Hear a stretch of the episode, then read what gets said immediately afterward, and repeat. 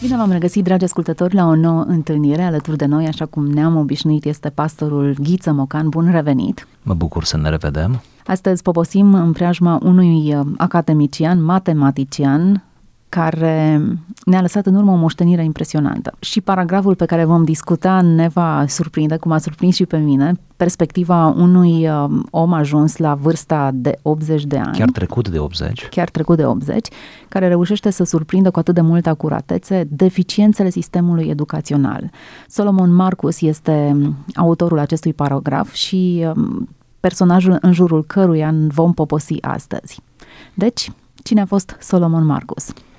S-a născut în anul 1925 la Bacău și s-a stins recent, în anul 2016, pe 17 martie, la București. A fost unul dintre cei mai mari matematicieni români de origine evreiască, membru al Academiei Române începând cu anul 2001, dar a fost un matematician aparte, un matematician care a știut să comunice.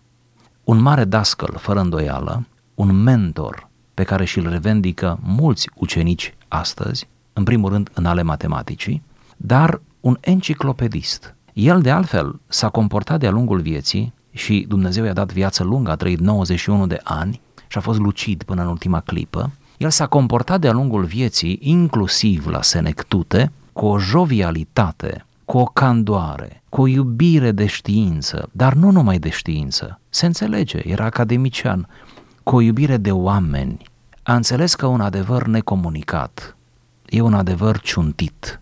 Interesant ca un matematician să aibă înțelegerea da. aceasta. Aș și luat un premiu pentru eseu și critică literară. Da. Iată, surprinzător, paradoxal. Deci în marea lui operă, în vasta lui operă, care acum se publică integral, avem studii de poetică, de lingvistică, de semiotică, de filozofie, de istoria științei, istoria religiilor, de educație. A fost un personaj un om de cultură peste care pur și simplu nu s-a observat amprenta timpului, decât din punct de vedere fizic. El a rămas veșnic tânăr, verde, mereu cu simțul umorului, mereu în temă, cu temele făcute în orice domeniu și aș mai aprecia faptul că, din punct de vedere al mass mediei, că tocmai ne aflăm la radio, Solomon Marcus a fost unul dintre cei mai uh, curtați, dar și cei mai deschiși academicieni. Academicienii de obicei nu apar la televizor, din păcate, nu? Poate dar, pentru că sunt mai greu de înțeles, dar el da, știut să se nu, facă tradus. Da, nu numai că sunt mai greu de înțeles, dar unii chiar nu acceptă ei. Nu acceptă, li se pare că se prea vulgarizează. Solomon Marcus a dus în dezbateri politice. Există YouTube-uri cu el la momente fierbinți ale nației, ale națiunii, da, pe diferite teme care n-au nicio legătură cu matematica, iar prezența lui a fost întotdeauna uh, ca prezența acelui uh, bătrân înțelept sau e bine să ai, nu, un, să ai printre ceilalți un om la senectute care îți spune vorbe înțelepte. Iată un, uh, un encicloped, un om da. atât de capabil, ar trebui să spunem că e evreu și că a întâmpinat mari probleme datorită exact. antisemitismului, exact. că nu și-a putut continua la un moment dat studiile pentru că a trăit într-o perioadă extrem de dificilă. Ne bucurăm că a rămas în România. Da. Și a adus un plus de Și valoare. declară prin uh, fragmentele lui autobiografice că niciodată nu a luat în serios gândul de a rămâne în alte țări, deși, cum putem intui, el a avut foarte multe oferte în plan academic de a pleca. Haideți să ne oprim asupra unui uh, paragraf interesant care vorbește despre perspectiva lui asupra educației. E vorba de un eseu care la baza lui a fost o prelegere rostită în ianuarie 2012 într-o împrejurare anume. Eseul acesta despre educație, el l-a intitulat sau l-a așezat sub câteva verbe. Verbul a întreba, a te nedumeri, a te mira, a fi curios, a te îndoi. Citez. Toate aceste stări pe care copilul mic le practică în mod foarte natural trebuie în bună măsură satisfăcute, dar și orientate. Cuvintele cheie pe care le-am subliniat dispar din scenariul educației și sunt înlocuite în mare măsură cu scenariul imperativ, scenariul datoriei. Tu, copil, ai datoria să asculți de părinți, să înveți, să faci ce-ți spune profesorul. Accentul cade pe acest aspect care aproape le exclude pe celelalte. Din acest moment eșecul e garantat. Programele actuale de învățământ, manualele făcute pe baza acestor programe, sunt în mare măsură prăfuite, depășite de timp și nu corespund lumii actuale, contextului în care trăiesc astăzi copiii și adolescenții. Oricât de mult și-ar îmbunătăți profesorul de la catedră arta persoasiunii, el este sabotat de programe nefericite și de manuale plictisitoare pe care elevii în mare parte nici măcar nu le înțeleg. Ceea ce se înțelege acum de fapt prin a învăța este că cel de la catedră livrează celor din bănci anumite cunoștințe, anumite informații, procedee, formule, algoritmi. Elevul trebuie să le noteze, să le rețină și să le restituie la examene și concursuri. Aceasta se înțelege în lumea noastră prin educație, primirea de cunoștințe. Ceea ce lipsește esențial din scenarul educației este cuvântul cheie, a înțelege. Copilul inițial vrea să înțeleagă lumea. Această nevoie, care se manifestă în primul rând prin insistența cu care copilul pune întrebări, nu îi este satisfăcută. Uneori e chiar descurajată sau chiar pedepsită. Interesant că acest comentariu vine din partea unui om care a stat la catedră. Zeci de ani. A fost o descoperire personală pe care a făcut-o, pentru că inevitabil a trebuit să aștearnă pe tablă algoritmi, formule, uh, reguli și să, da. să și a predat pretindă... știința cea mai grea până la urmă. Analiză matematică. Da. El nici nu accepta termenul matematic. El spunea, dacă e să vorbim de acest domeniu sacru, spus prozaic matematică, atunci corect e să spunem matematici, pentru că sunt mai multe matematici. Deci iată cât de complicat. Ne complicăm și mai mult și da. mi-e teamă când mai ieșim de acolo. Nu, dacă să înțelegem învergura acestui personaj. Ne oprim în jurul unor termeni legați de a întreba, a te nedumeri, a te mira, a fi curios, a te îndoi. Termeni despre care uneori suntem învățați că sunt termeni greșiți. Este sau greșit cel puțin, da, sau, sau cel puțin sunt nepotriviți la școală. Ceea ce vrea să spună Solomon Marcus și el a spus și în interviuri televizate, ceea ce scrie aici, este că școala a devenit un spațiu în care mirarea e interzisă, nedumerirea e interzisă, intuiția e interzisă, bănuiala e interzisă, întrebarea e interzisă și atunci în locul acestora, care toate sunt interzise la școală, probabil ele sunt libere acasă sau nu știu, în societate, școala zice că își riscă să-și rateze, nu? cum spune și aici, să-și rateze scopul ei fundamental, acela de a educa. Școala a devenit, spune în analiza lui necruțătoare acest mare academician, școala a devenit un fel de spațiu în care se livrează informații, în care se produce un transfer rece de informații dinspre profesor spre elev sau student, iar el trebuie să întoarcă înapoi informațiile într-o manieră mecanică la examene și ne-am spălat pe mâini și asta e școală. Iar lipsa cea mai mare este că nu mai înțelege nimeni. Copilul vrea să înțeleagă. Elevul vrea să înțeleagă. Cum ar putea fi livrată această înțelegere? După cum vom vedea în acest uh, paragraf, pentru că vom continua lectura eseului, el recomandă o mai multă atenție și elasticitate din partea dascălului. El, prin tot ceea ce spune aici, uh, nu face decât să condamne pe cel de la catedră într-un fel sau să încerce să-l trezească pe cel de la catedră. Și spune, ar trebui să aducem înapoi în școală întrebările, sigur, nu cele impertinente, nu să ne tragem de șireturi, dar să aducem înapoi interogația. Ar trebui ca programele, spune el, să fie în așa fel concepute încât să aibă un anumit grad de atractivitate, să stârnească curiozitatea. Nu vă ascund faptul că el a făcut anumite comentarii foarte specializate și critice în același timp asupra programelor de matematică, unde pe el l-a interesat și unde el a fost consultat de altfel. Și el a spus în legătură cu anumite manuale, concret cu manuale, le-a și adus, înțeleg, într-o emisiune câteva, el a spus că este șocat de, de ce matematică e acolo și de felul incoerent în care sunt puse informațiile matematice, unele eronate, da? și oricum peste vârsta copilului, peste... Și a adus exemple concrete din știința pe care el o stăpânea cel mai bine. Deci el spune că ar trebui să umblăm la programe și să le facem cu gândul la copii, cu gândul la elevi și chiar la studenți, da? O mai mare, de asemenea, vulnerabilitate a dascălului, până la urmă, cere el aici. Dascălul să-și păstreze eleganța și prestanța și, cum să spunem, deontologia, dar în același timp să fie prietenos cu elevul. Deci să fie mai multă viață în sistemul de învățământ. Pentru Cum, ca să putem... în general, în sistemul românesc, se pune accentul destul de mult pe memorare, mult mai mult decât pe interogare sau înțelegere.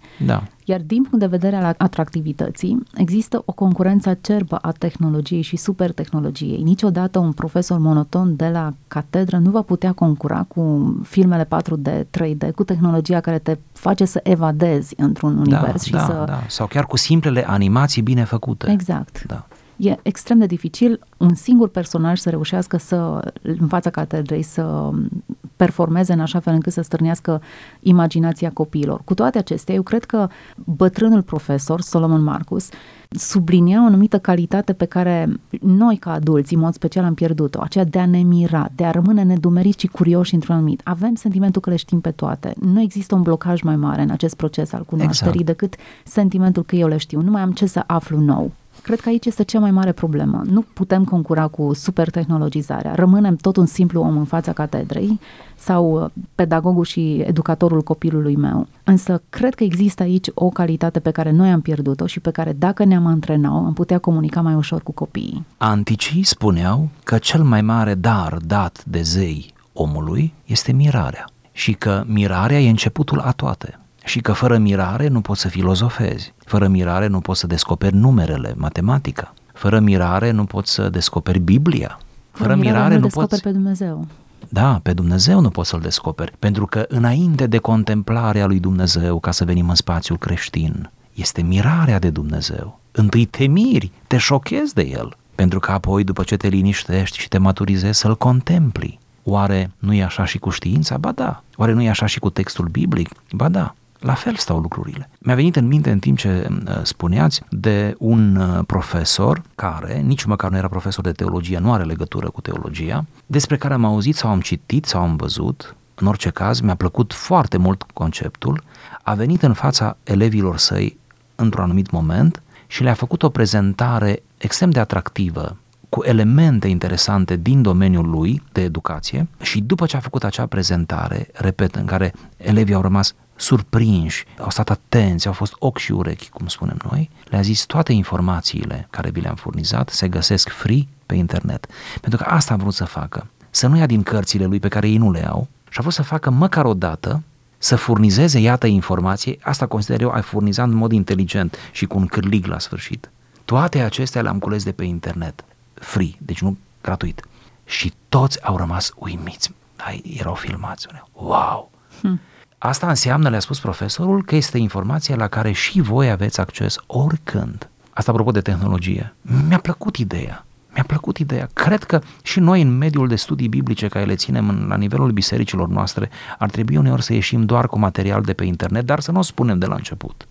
Doar cu material de pe Wikipedia, să zic așa. Să ieșim și să furnizăm lucruri interesante și la urmă să spunem toate acestea le-ați avut și voi. Toate acestea le-ați avut doar că ele trebuie căutate. Cred că dascălul de azi, așa cum bine spuneați, nu mai poate singur să facă educație decât ajutându-se cu linkuri, nu? cu trimiteri spre atâta informație cât există în spațiu virtual. Acum, mulți dintre absolvenții facultăților recunosc că nu au învățat totul sau le lipsește o bună parte din informație la absolvirea facultății, însă un lucru esențial l-au învățat, cum să învețe, să-și caute Sigur. resurse. Sigur. Categoric, oricât ai învățat, 3 ani, 4 ani, 5 ani, ai acces doar la un număr limitat de resurse. Ori dacă tu înveți că poți să sapi mult mai mult, că poți să găsești mult mai multă informație și că există resurse semnificative în domeniul respectiv, ai început Sigur. să înveți cu adevărat. Școala nu, nu e altceva decât un spațiu în care ți se pun în mână uneltele și ești învățat cum să lucrezi cu ele. Orice școală care crede că poate să facă mai mult decât atât e o școală arogantă și uh, e pe lângă realitate. Deci ea, ea de mult a ieșit din spațiul istoric. Ea nu, are, nu mai are legătură cu realitatea. Sigur că da. Dar eu nădăjduiesc că tot, tot mai mulți dascăli nădăjduiesc, probabil unii ne ascultă acum, tot mai mulți dascăli au vocație și fac din arta persoasiunii, ce frumos a spus Solomon Marcus, o duc spre înalte culmi și reușesc să îi copleșească pe elevi și pe studenți. Noi amândoi am făcut școala în comunism sau în trecerea aceea Bun, dar mai mult în comunism și într-o democrație fragilă. Oricum, într-un sistem comunist. Noi amândoi am făcut școala în sistemul acela în care chiar elevul nu are niciun drept și, și profesorul este un demiurg. Și chiar în aceste condiții unde vreau să ajung, în aceste condiții în care noi am făcut școala, avem încă în minte câțiva profesori. Acei profesori n-au fost neapărat mai buni, deontologic vorbind, decât ceilalți, ci doar au reușit să se facă plăcuți, să ne fie aproape. Am avut un, cum spun americani, un feeling, nu? Am, am, am împărtășit ceva cu ei și ei, și ei cu noi.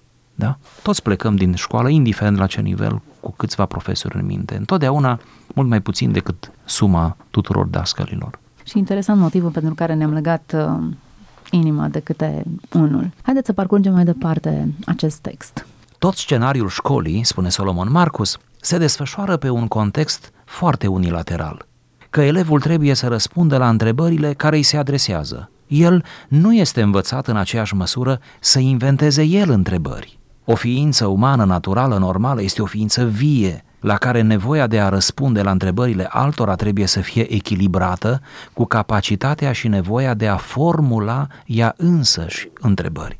Este ceea ce deja spuneam. Uh-huh. Continui. Jocul e confiscat de divertisment. Noi nu am descoperit dimensiunea ludică esențială pe care trebuie să o aibă actul educațional și în manual și în desfășurarea lui la clasă cu elevii.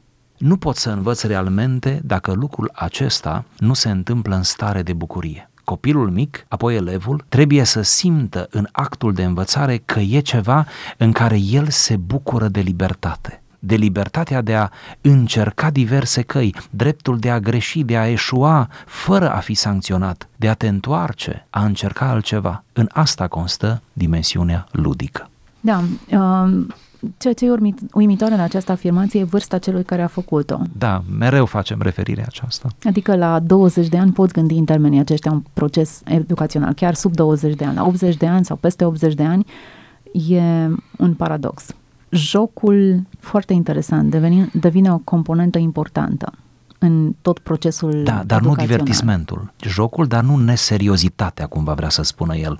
Jocul, dar nu frivolitatea. Spune, nu trebuie să fim frivoli, nu trebuie să ne batem joc de știința pe care o predăm, nu trebuie să încălcăm reguli de bune maniere. Nu, toate acestea le cultivăm cu strictețe și cultivăm în felul acesta o noblețe. Nu, dar jocul elementul ludic, da? Trebuie să fie acolo. Trebuie copilul, elevul să învețe într-o stare de bucurie.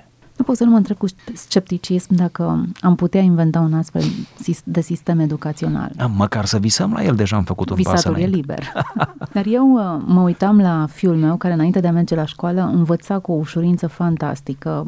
Nici mă chinuiam să învăț ce sunt sinonime, antonime, paronime, literatură gotică. Pur și simplu mă auzea citind un anumit lucru, îl reținea în timp ce se juca cu mașinuțele pe covor și eram uimită de capacitatea lui de a înregistra, de a își aminti, de a pune întrebări, de a fi interesat de, de lucruri care de nu erau pentru legături, probabil. Categoric da. nu erau potrivite pentru vârsta lui, dar doar prin faptul că îl interesau prinse așa din zbor și la saturație pe care a ajuns atunci când a început să meargă la școală. Mă gândeam că toți inevitabil ajungem aici sau cum aș fi putut să întrețin mereu acea curiozitate, avi, era avid de informație, de cunoștință.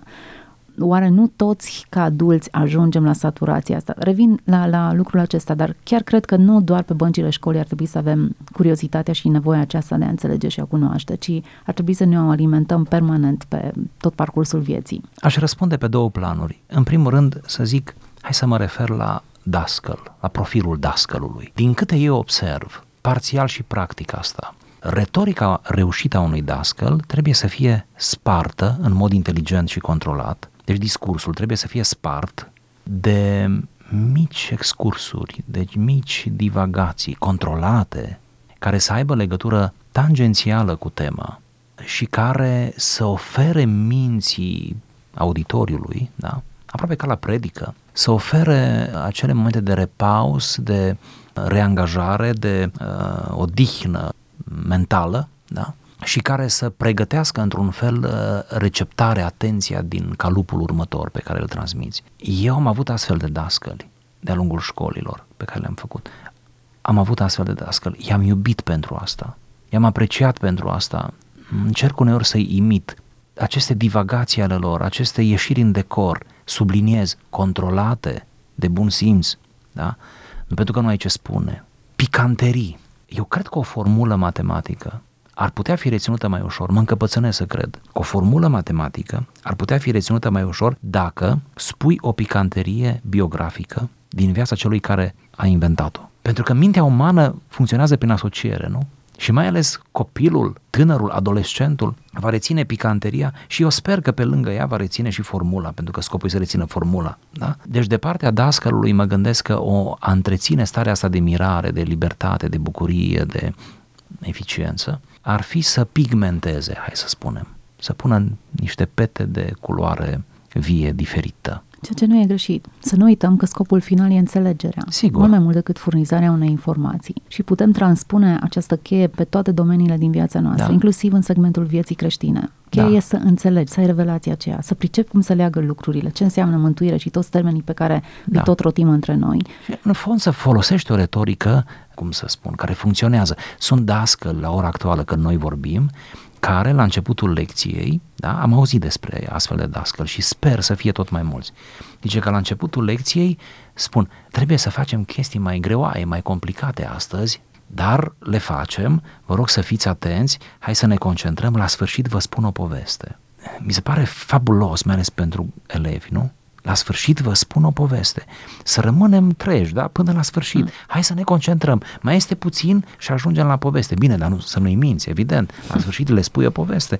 Și care poveste are legătură cu tema, într-un fel. Asta de partea dascălului. De partea elevului, a studentului și a celui care nu mai merge la școală, dar care până la urmă tot în școală rămânem toată viața, mă gândesc că aș, aș spune că ar trebui el însuși să-și găsească tot felul de preocupări educaționale, mentale, de informare, variate. Mă gândesc că varietatea te scoate din, sau diversitatea, te scoate din uh, posibilă apatie. Mă refer acum ca student, ca fost student, ca mă gândesc că această curiozitate activă, adică să te duci spre, spre zone, spre științe care nu sunt domeniul tău și care, ca și cum ai merge pe un drum nou. Întotdeauna un drum nou nu e plictisitor, un drum vechi e mereu plictisitor. Deci, eu am văzut așa în, în viața mea, în, ani, în anii care s-au scurs, că m-a ajutat mult, m-a aerisit, nu neapărat că am devenit specialist în toate domeniile, dar te aerisește, plus că îți furnizează, fără să-ți dai seama, o cultură generală bună, solidă,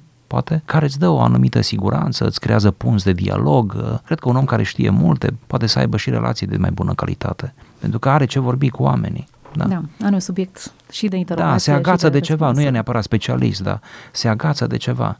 Plus că oamenii te valorizează în momentul în care tu știi cât de cât ceva din ceea ce știe el foarte bine. Mai avem un uh, paragraf în acest text pe care ni l-am propus pentru astăzi. Noi nu dezvoltăm deloc la copil arta ghicirii, arta de a bănui un lucru sub forma unei conjecturi, mult înainte de a-l putea testa și eventual demonstra. Această etapă lipsește complet din educație. Cele mai multe cuceriri ale culturii au fost găsite, bănuite și mult după aceea au fost confirmate și demonstrate. E un decalaj enorm între aceste două acte. Înlocuim toate acestea cu un scenariu caricatural și a cărui singură justificare este că el permite mai ușor evaluarea copiilor. E mult mai simplu să verifici dacă elevul a aplicat sau nu corect o anumită regulă decât care a fost calitatea gândirii lui. În al doilea caz, nu mai funcționează o logică binară, ci e nevoie de una graduală, calitativă. Actorul și educatorul au un numitor comun. Prestația lor se desfășoară în fața unui public. Orice prestație care se desfășoară în fața unui public trebuie să satisfacă exigențele unui spectacol, să creeze un spectacol. Altfel, eșecul este inevitabil. Îmi vine foarte greu să-mi opresc sentimentul unei, unui idealism greu de atins sau unui sistem educațional pe care noi nu-l putem atinge. Ne lipsesc Care poate resurse. era numai în mintea autorului. Sunt curioasă cum uh, performa în fața catedrei și în fața publicului, dacă e să-i folosim exact. Întotdeauna terminologia. sclipitor și întotdeauna molipsitor să spunem așa, el a fost un, un mare dascăl. Am avut ocazia să cunosc, să cunosc e mult spus, să întâlnesc un uh, matematician care și dânsul acum este la pensie și care i-a fost student, ucenic uh, și a și făcut, mi se pare, doctoratul cu Solomon Marcos, dacă nu greșesc și care avea cuvinte laudative la adresa lui și povestea despre felul uh, acesta candid în care își prezenta, își prezenta materia. El a fost un, un matematician îndrăgit. Ori e greu să te îndrăgostești de un matematician. Nu? Mm, imposibil. Să îndrăgești un matematician. Da. Da. Nu, ni se pare imposibil. Poate ar trebui să ne oprim la finalul emisiunii asupra acestui numitor comun între educator și elevul său. Un numitor comun care poate fi găsit în procesul acesta al, al educației, care e un proces gradual și cu mai multe nuanțe decât alb și negru. Nu e o logică binară, cum spunea matematicianul, ci există un spectru destul de larg, o paletă care trebuie surprinsă, un proces pentru care amândoi trebuie să lupte. Nu unul împotriva celuilalt, nu elevul încercând să scape de tirania profesorului sau profesorul doar jucându-și un anumit uh, rol pe scenă, după care nu, e mai, nu mai e interesat de nimic ce se întâmplă acolo, ci o echipă în care amândoi performează. Sau aș îndrăzni o sinteză, mă gândesc că tot textul acesta ne cheamă, deopotrivă pe dascăl și pe elev, să ne întâlnim. În fond, asta cam se vrea. Cam asta ar fi uh, cea mai înaltă treaptă pe care o pot atinge ambele tabere. Ca cei doi să se întâlnească. Când am spus să se întâlnească, nu să fie doar în aceeași clasă. Nu doar unul să vorbească, celălalt să asculte. Ci chiar și așa, când unul ascultă și altul vorbește, să existe premiza unei întâlniri a unei relații, a unui schimb de trăiri, de motivații, de elemente vii, nu? Iar informația să nu fie decât oarecum apanajul acestei întâlniri. Face să ne întâlnim, pentru că eu sunt profesor de matematică și voi sunteți elevi, elevii mei. Hai să facem această întâlnire reală, vie. Hai să o facem să ne prindă bine la toți. O invitație pentru toți cei care sunt implicați în domeniul educațional și nu numai. Părinții, în mod inevitabil, sunt înscriși în această în școală. Biblia spune, învață-l pe copil calea pe care trebuie să o urmeze, iar dacă noi nu devenim experți în domeniul acesta de a transmite o informație care ține de viață, dacă îi plictisim și doar ne dorim o îndoctrinare a copiilor noștri, fără să le permitem întrebările și să le încurajăm mirarea și curiozitatea, pășim pe un teren greșit. Mulțumim pentru această inclusiune în Solomon Marcus, un matematician, un academician, care ne-a lăsat o moștenire atât de complexă și interesantă. Mulțumim și tuturor celor care ne-au ascultat pe parcursul acestei jumătăți de oră. Dumnezeu să vă binecuvânteze!